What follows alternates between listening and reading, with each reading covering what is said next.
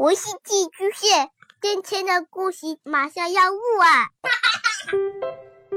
孩子的世界充满了色彩和欢乐，用有温度的声音讲你爱听的故事。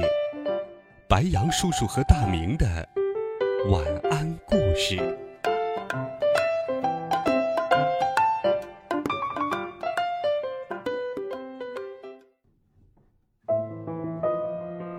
小朋友们、同学们，大家好，欢迎收听白杨叔叔讲故事。今天，白杨叔叔继续带你走进小侦探欧杜林的世界，一起聆听那些好听的故事。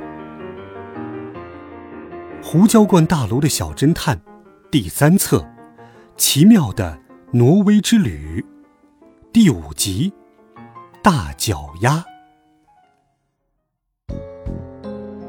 芒罗先生离家出走了，欧杜林伤心极了。但是，芒罗先生给他留下了线索，他要去挪威。欧杜林乘坐了潜水艇、水上飞机和帆船，终于来到了挪威。探险家索尔为他召唤来了山羊和牦牛，搭载他们向远方前行。欧杜林。熊、山羊尼尼安和牦牛布拉德利一直来到了山顶，再从山的另一边一直往下走。他们刚刚来到沼泽地的边缘，尼尼安和布拉德利就停了下来。你们确定要接着往前走吗？尼尼安问。这个沼泽地又冷又湿，我听说吓人怪大脚丫就住在这里。我还听说他……我们知道。欧杜林轻松地说，然后转向熊。准备好了吗？准备好了。熊说。熊有点发抖，脸上却看不出来，因为他戴着喜马拉雅防雨帽兜呢。我可没准备好。牦牛布拉德利嘀咕说。欧杜林和熊在沼泽地里艰难跋涉。这里非常寒冷，而且湿乎乎的。这时，天空下起了雨，他们一路上没有看到任何人。突然，欧杜林听到了一个模糊不清的喷嚏声，“啊去，啊去！”接着又是一声。他顺着声音走到一个洞穴前，发现洞底有两个挪威沼泽人。小小的，毛毛的。你们好，欧杜林礼貌地说：“请问，你们最近有没有碰到过路过的职业漫游收藏家？”两个沼泽人摇摇头。那么，你们有没有遇见一个叫芒罗先生的沼泽人？他长得小小的，毛毛的。欧杜林问。其中一个沼泽人用手指向了一个方向。欧杜林低下头，看见一串脚印，是盲流先生。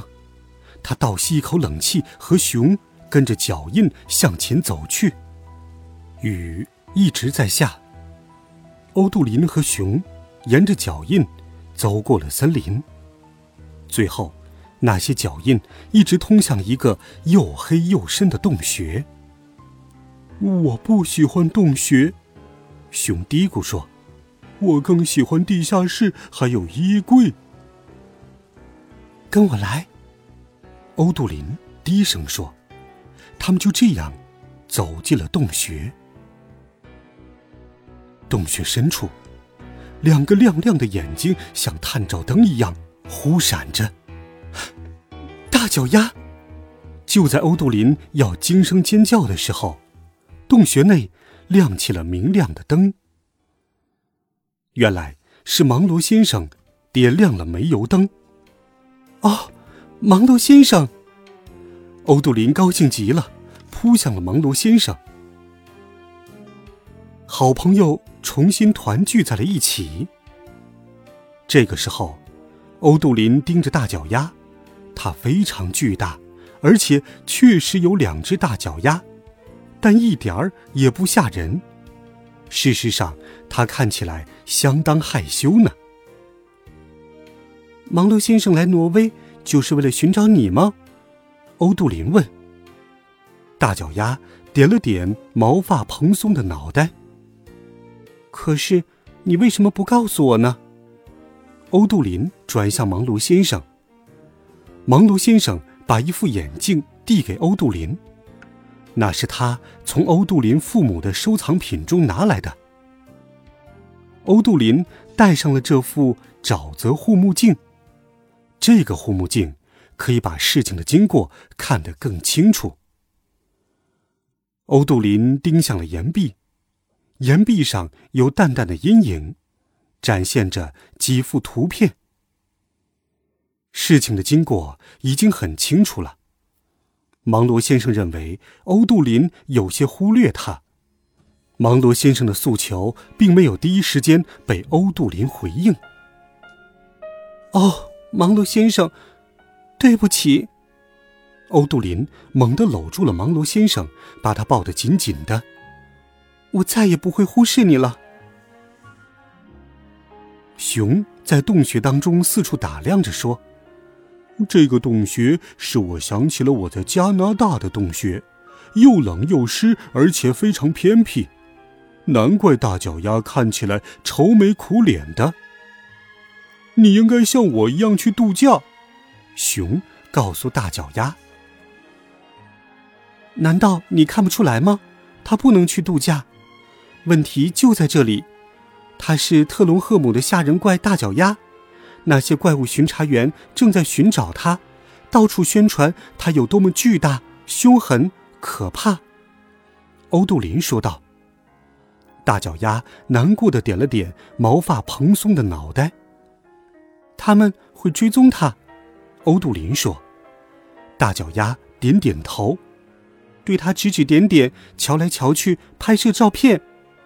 欧杜林继续说道：“一颗硕大的泪珠顺着大脚丫毛茸茸的脸颊滚了下来。”除非，欧杜林微笑着说。然后他和熊一起，以及芒罗先生，为大脚丫梳洗打扮起来，为他梳好了毛发。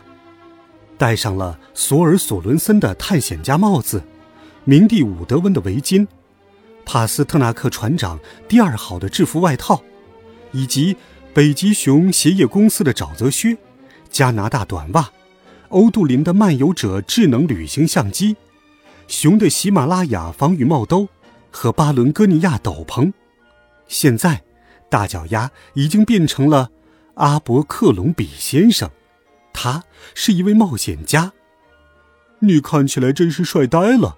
熊说：“谁也认不出来。”欧杜林说：“芒罗先生点点头，大脚丫露出了笑容。真不知道你是怎么办到的，欧杜林。”熊说：“很简单，只要有朋友的帮助，外加一条妙计。”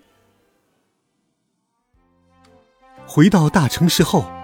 欧杜林脱掉了他的两只怪鞋子，和芒罗先生一起坐在了沙发上。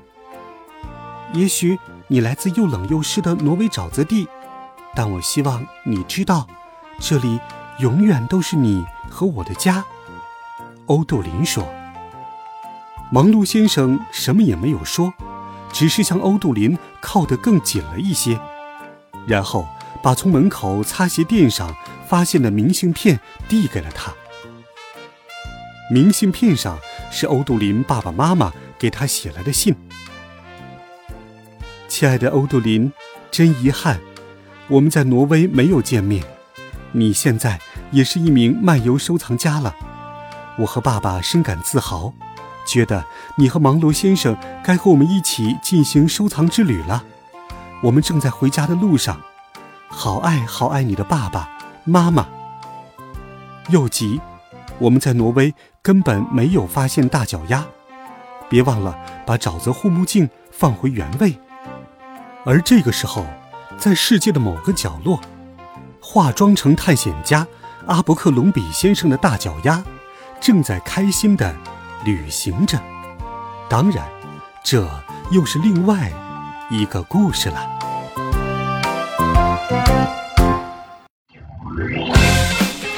好了，孩子们，胡椒罐大楼的小侦探第三册奇妙的挪威之旅，白羊叔叔就给你讲到这里。下周四，白羊叔叔会继续与你分享《胡椒罐大楼的小侦探》的最后一册《紫狐狸的午夜奇遇》，敬请期待。每天，白羊叔叔讲故事都会陪伴在你的身旁。我们明天见，晚安，好梦。